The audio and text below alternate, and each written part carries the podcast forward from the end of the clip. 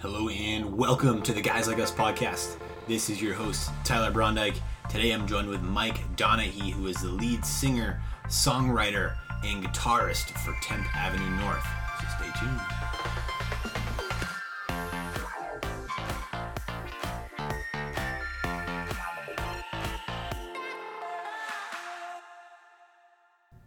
Welcome back, everyone, to the Guys Like Us podcast. This is your host, Tyler Bronick, and thank you for tuning in today.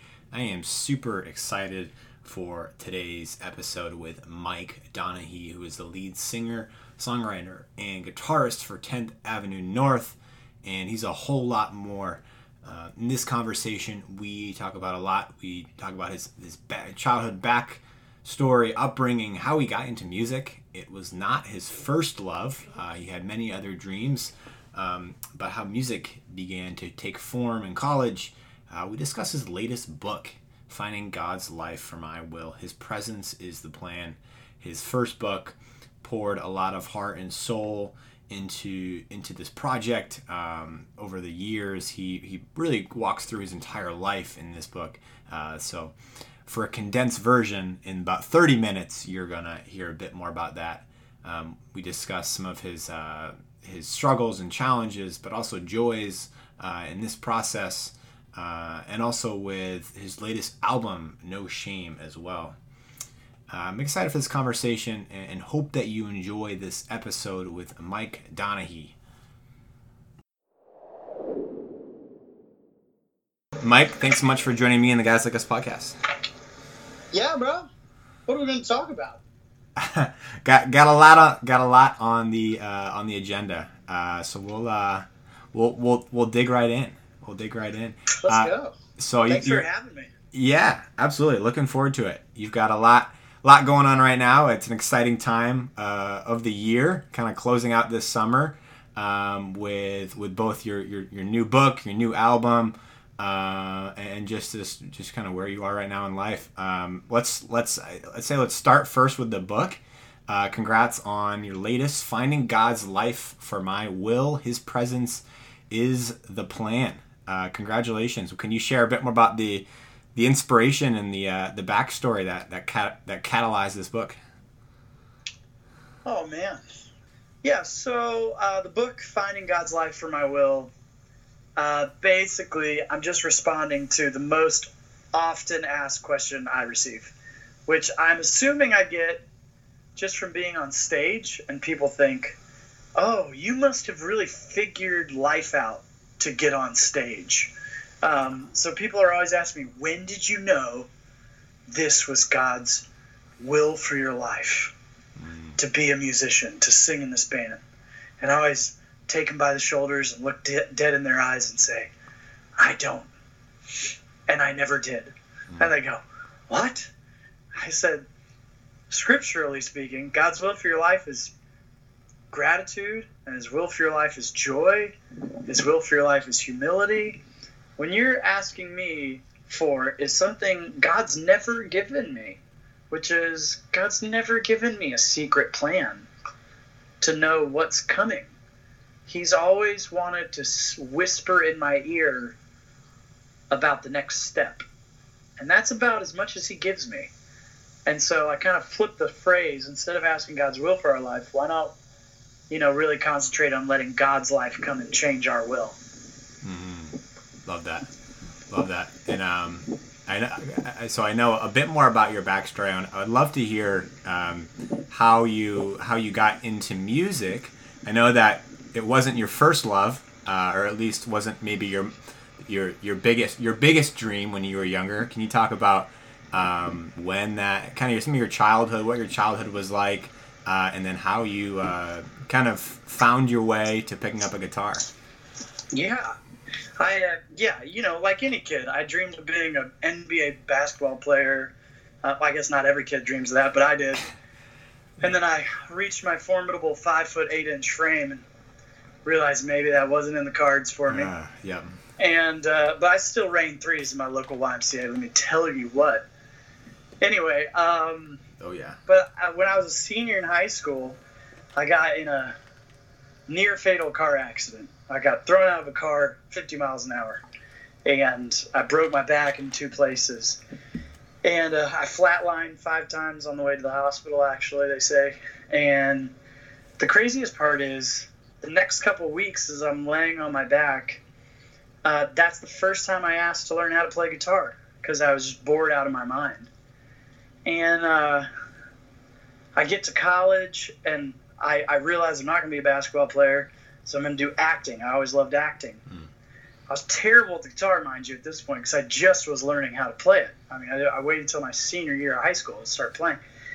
And wouldn't you know it, all the parts in all the school plays, I didn't get anything. Nothing. I was just mm. so mad. Mm. Uh, but lo and behold, uh, some guys that, uh, you know, shared a like a you know dormitory. like, hey, you want to jam? Yeah, let's jam. And we started this band. And then by my senior year of college, I'm turning down roles at school in the school plays because we're doing all these concerts around the state. And uh, it's just been my experience. Like, just can't hold your dreams too tightly hmm. because God may be taking away one dream, but it, it's it's been my experience, he's always putting something new in your hands. And I think it was St. Augustine, he said, mm. God's always trying to give us good things, but our hands are too full to receive them. Um, and so a lot of us, we haven't experienced the new dream because we just are strangling the life out of the hmm. one that isn't going the way we wanted. Wow. Um, yeah, it sounds like you're you, when you're when you loosen up your grip uh, to what you're holding on to, you're able to find a little bit more freedom, or maybe a lot more freedom uh, to what you were previously experiencing. Yeah, uh, or follow your dream further down. Like follow the desire deeper down. I know so many people who go, I want to be famous. I want to be famous. I go, man, see, God knows the dream under that dream. If you follow that dream far enough down, you realize your dream isn't to be famous. Your dream is to be known and loved. Hmm and God will definitely give you that dream. Yeah. You know, uh, and then we rage when I didn't get the part or I didn't get the thing, and da da da. It's like it's because God wants to give you the dream under the dream. Mm-hmm. Mm-hmm. Wow, powerful. Um, can you? So I, I have your book right out in front of me right now, and I've been I haven't gotten all the way through it, uh, but I will, um, and you can hold me to it. But um, I have a, I have a favorite chapter in the book. What what was your favorite chapter to write? And kind of reflecting on now, what was uh, what brought you the most joy? Yeah, I think my favorite uh, chapter was a chapter called "The Naked Marine," where I talk about me and my buddies trespassing at a scuba site, and the guy that owned it showed up, and as he's screaming at us, he actually shot off a bottle of pepper spray into his pants and we didn't know this at the time, but this like 300 pound Marine dude just starts tearing off all his clothes and jumps naked into the water, splashes about like a like a enraged dolphin, and uh, that was a lot of fun to recount and mm. remember and put down on paper. Wow. Exciting, exciting. I, I, I was looking. exciting, he says. I, I don't. I, I, I'm gonna have to read that chapter. I think it's. I think that's one where you have to read it to really get the full effect. Um, yeah, the, yeah. Na- the naked marine, bro. Naked marine. And I, and I, and I argue for, I, I do make a point, um, and that is that uh, uh, the cure for ego isn't more affirmation. The cure for ego is being in awe of another. And uh, I was definitely in awe of that Marine that day and completely mm. forgot about myself for a moment. Wow. Wow. Um, one one chapter I, I, I want to, to just to briefly touch on uh, in your book is cap, capitalistic Christianity, uh, and something that I um, have been kind of wrestling with recently, and uh, was refreshing to to hear, um, and just I wanted to hear more about the thought process about uh, about this chapter for you. Uh, you know, one, one of your one of your headers is the the second applause, um, and to kind of piggyback on this last point you were you were just mentioning, rather than kind of uh, letting it sink into you, kind of pointing that that applause in that direction to to God and who God is. Um, can, can you explain a little more about this chapter and, and what for readers for readers obviously who haven't uh, had the chance to read it yet, what uh, a little bit more about this this chapter. Yeah, um, capitalistic Christianity. Huh. So, I worked at a church for seven years, and I've just noticed, for a lot of us, Hmm. we grow up in a capitalistic society, and we don't ever pay attention to how much that bleeds into what we think about God. And because in some ways, I guess they're congruent, but in some ways, they're diametrically opposed to one another, Hmm. right? Hmm. So, for instance, um, capitalism works on this this mantra that you know the least amount of investment, greatest amount of return, Mhm. and you got to think if the gospel's true, right? If if if the Son of God died for sinners, then he totally upended that system because he's the greatest investment dying for sinners who can never return to him none of us are the king of heaven right Hmm. so like for god to save us is a really poor investment strategy Mhm. and that means in some ways like to be a business owner a kingdom minded business owner you're going to have to make choices that might actually not be the best for your business because they're actually the best for your people Mhm. you know what i'm saying Yeah, Um, yeah, and uh, and and we just don't think that way. Like we think of people, the people who make the most money, the people who are the most popular, they're the biggest and the best, and God is the best, and He takes off His godness and goes after the least, Mm. right? And He says, "Whatever you do, the least of these you do unto me." So He flips the whole thing upside down. So when I get applauded, right? because you're talking about the second applause. Mhm. The second applause is I, I'm painfully aware of how demented it is as a singer that I'm going to get applauded for merely showing up to work when I come on stage. Mhm. I show up to work, people start cheering me.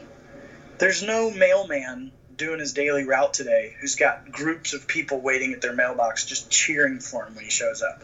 Although they should, you know. right. Um, and in some ways, it's okay. Like when God creates the world, he step back. He steps back after each day and he applauds himself. He's like, "That's good. Look what I made. That's good." So there's there's a right applause of, "I can't believe you wrote that song. It's so beautiful. I love it." Applause. It's good. That's great. That's godly. But the problem is the second applause, which says, "You must be so spiritual to have written that song. You you just must be like the best ever." Mhm. And so the second applause is like believing your own hype, Mhm. as it were. And I want I want to be aware of where capitalism says this is worth your time, this is worth your time, this isn't worth your time. To remember that if you look at Jesus walking around on the earth, he was constantly giving value to the people whom the society said had no value. Yeah, abs- abs- uh, ab- absolutely. And you're um, kind of just this elevation above where we need to, where above where our platform should be, or uh, it's it, it can turn our intention and our posturing into what we're seeking for and, seeking the goal or seeking or what we're looking to, to run away with at the end of the day. Uh, and I think, yeah, I think we're we're all constantly being tempted to make our story the point. Right. I mean, we even all have an Insta story where we are the star of Sure. our own reality show, and um, it goes sideways really fast when you're the center of the story because you're not meant to be the center of the story. You're meant to be a peripheral supporting character in the story of God. Can you uh, can you talk a bit more about this year for you and how uh, you've been able to find some freedom in your writing, your playing, and your time with family, and just kind of what this year ha- has brought for you? Um, yeah, man. I think in some ways, I hope I'm maturing. Uh, I'm definitely, I'm definitely can say I'm maturing in like not letting what people think of the art I'm making ruin me. I, I remember when we put out our first record 12 years ago. I remember I would read the reviews on iTunes, and if someone didn't like it, it would just devastate me. Mm.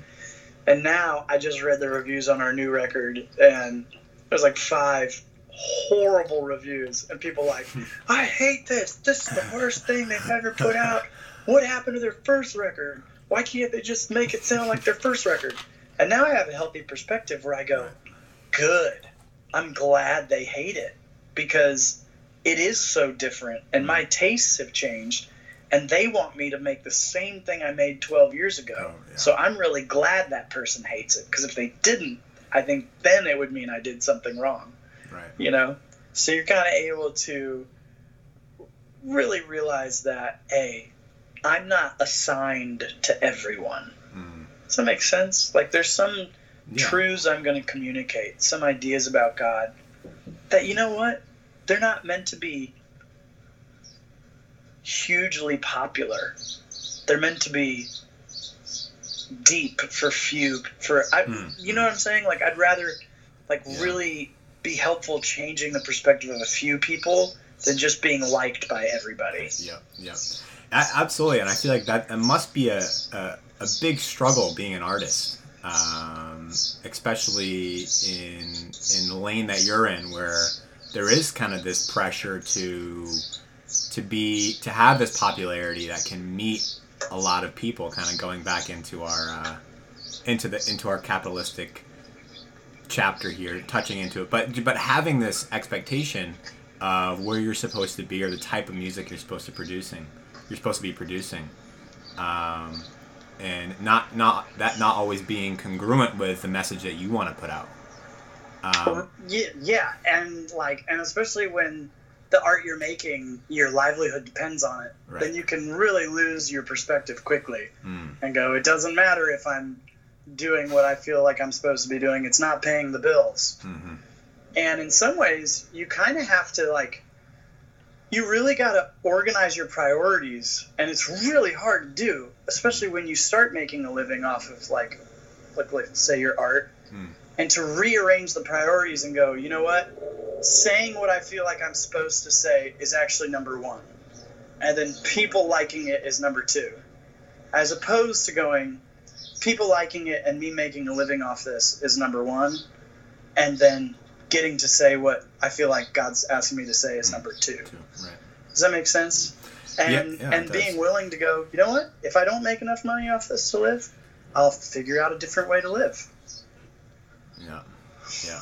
I, I mean, you're always gonna have people that, that say that they miss the old 10th Avenue North, but uh, at some t- t- some point, it's you, you're gonna change and you're gonna grow, and as you said, mature to different, just to a different uh, to a different lane, or maybe the same lane, but just a different part, a different uh, uh, just a different angle that you're that you're taking.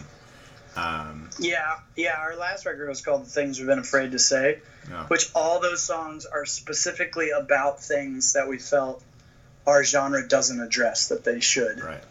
And we went, well, this one isn't going to be popular, hmm you know, because these are the things people don't want to talk about. But there's this really beautiful thing that Jesus says in Luke chapter 6. Uh, I think it's the message version puts it this way. He's talking to the Pharisees and he says, Hmm. Hey, you, you guys think your job is to be popular. It's not. Your job is to tell the truth.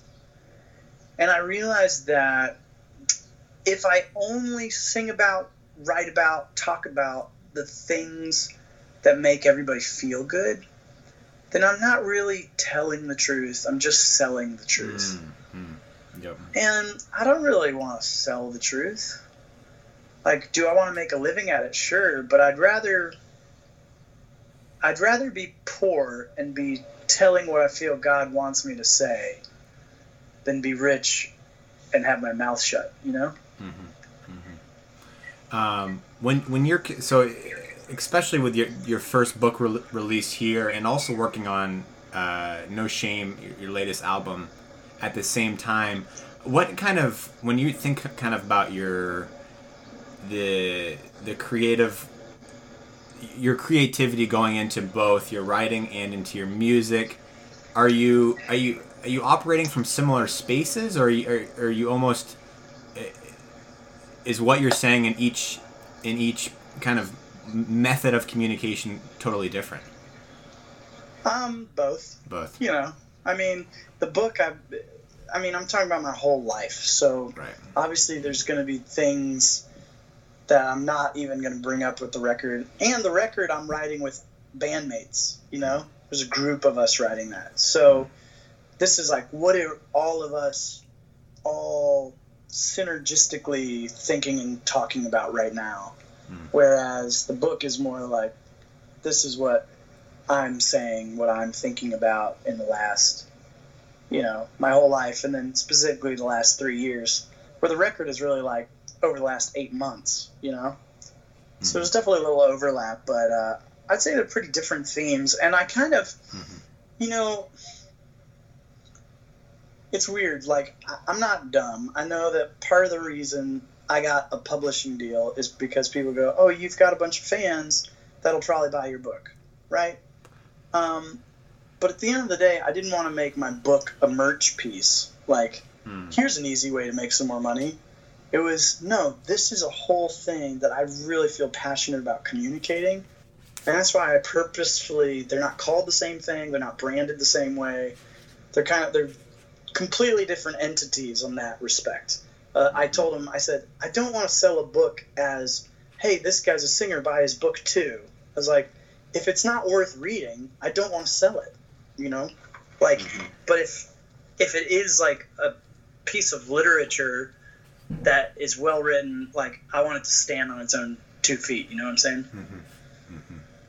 Yeah, no, I, absolutely, and I I love. Uh, I'm looking at the some of the initial um, praise for for your book, and I love your, your daughter. Uh, she says it's very like calming, you know. It's very peaceful, you know. Like it's it's very good, and it has lots of pages, and I bet you would want to read it. And I, I just kind of come with when I come with that kind of mentality into the book, it is almost like it, it's this it's this conversation that is like it's taking you down different places um, and it, it it almost feels like you're having just a conversation with the reader uh, which is really refreshing um, That that is reads. very intentional. I put Yeah. my daughter's two of my daughter's reviews in there just because it's like I kind of wanted to take the seriousness out of it. right you know yes this book is blah blah blah blah blah let Yeah. me show you how the you know this really successful writer thinks it's really great i'm like forget that man Yeah. like cs lewis i think he said something to the effect of if you can't explain your thoughts on god to a five year old you actually don't know what you believe Hmm. so i if if what i'm saying about my spirituality or my belief system if i can't articulate them in very simple terms the chances are I'm using really big words to avoid actually having to be vulnerable. right At least I, that's what I do. You know, Mhm. I speak in platitudes, so I don't have to talk about my heart. yeah part part of this vulnerability and transparency obviously uh, in in saying things that maybe not everybody would want to say or not feel comfortable uh, sharing to the public or even you know to themselves at some points um, one of I'm sure one of that was your uh, your hesit uh, your hesitancy to trust God with your decision to marry your wife. Can you talk a little bit more about what was it that didn't allow you to commit, uh, and what was uh, what was the that was the challenge in that process for you? Yeah, I think I just was aware that my wife wasn't perfect, and so I didn't want to marry her because I didn't want to actually have to love somebody. Wow. It's like, wait, Yeah. crap, God, this this woman isn't like absolutely perfect, so that means this is going to actually cost me something to like stay married to her. I don't know if I want to do that. Um, and I, I, I realized, and I, I shifted because I was having such a hard time because on paper it all made sense. It's like, man, A- and she's amazing, and I don't want to lose her. But what if someone better comes along, Yeah. right? Yeah. And at some point, I switched my question to should I marry this girl? Yes or no? Because God wasn't giving me an answer. And I shifted it to, well, how would I treat this girl if she was the one? And I realized that stringing her along while I was waiting on other options, that didn't seem like the most loving way to treat your future wife. So I didn't hear a yes or a no, so I just started wa- moving toward what I wanted, and what I really mm. wanted was to be with her. And uh, and this is what I've kind of realized, man. There's a lot of guys who are like, "Yeah, man, I prayed and prayed, I fasted, God gave me an answer, we got married." I'm like, "Cool, yeah, you prayed every day if you're supposed to marry that girl." But from the way I see you guys interact, it doesn't seem to me like you've been asking God how to love her every day. Mm. Mm. And I think we're, we're in this culture where we're, we're obsessed with new beginnings, but we're not really interested in a faithful, long follow through. So rather, and and I want my relationship with God. I don't want it to be a sprint, you know, and over. I want it to be a marathon. So it's kind of shifting from this waiting on to just living into type of mentality. It, it, it's it's it's um yeah, go with what you heard last until God tells you differently. Right. That's um, good. I, I liken it to there's there's two examples in Scripture. Um, one when the Israelites come up to the Red Sea, and Moses prays and the waters part and they walk across on dry land. But there's another time when they're going into the promised land, they have to cross the Jordan River. And this time, God actually tells the priests to walk into the water with the Ark of the Covenant. And I think they're up to their knees or something before the water starts to part. Yeah. And I just go, and, and so sometimes God does, you just, boom, it's so clear. It's like, oh, now I know what I'm supposed to do. The Red Sea parts but sometimes he calls you to start wading into the Jordan River before you have all the answers. Got it. Got it. Wow. Yeah. So, so kind of being okay in the mess, being okay in the uh, in the uncertainty, in the in the middle. It it seems to me that God's really interested in faith. And annoyingly, having faith means not having all the answers. Right. If you have all the answers, you can't have faith. You just have certainty. That's right. That's right. Um, wrapping up, just wanted to, to close out uh, on just to hear where uh, kind of the, maybe the direction, some aspirations that you have as a group with 10th Avenue North, and just where you're looking to to go moving forward. Yeah, you know, I think before you could have asked me that and I've been like, man, we want to get our streaming numbers up from 1 million to 2 million a month. And you know, I, I want this song to go number one. And now I'm going, like, we have a song on our new record called Someone to Talk to.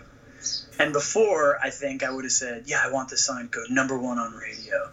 And now I'm going, I'm hoping for a hundred messages from a hundred different people mm. about how that song inspired them um, to a deeper level of community, mm. maybe an AA group or um, accountability with someone or confession in some deep way. Right. And I think those are sort of the metrics we're going to start looking at, um, like success versus popularity, if that makes sense. Yep, absolutely, absolutely, it does make sense. Um, and just finally, where uh, where can people stay in touch with you? Uh, all that you're doing. Um, if they would like to get a get a hold of your book too, where they can find that, and just yes. anything else that yes. you want to share. I don't know if you've heard of this thing, but there's an interconnected um, computer system that allows computer networks to communicate to each other. I think Al Gore invented it. It's called the internet. Internet. And it's a man. I'm just being an idiot. Uh, if you go to 10thavenuenorth.com, you can. We've got Instagram, Twitter, Facebook, uh, books on there, um, records on there, yada yada yada all the places, all the places one would go. Sweet deal. Um, well, thanks so much, Mike. It's been a, it's been a joy having you on, hearing a, a bit more about your book, 10th Avenue North, uh, but just more importantly, just you uh, and, and, and, everything that's uh, going on in your life. So thanks for joining me and the Guys Like Us podcast today. Absolutely. Thanks for having me.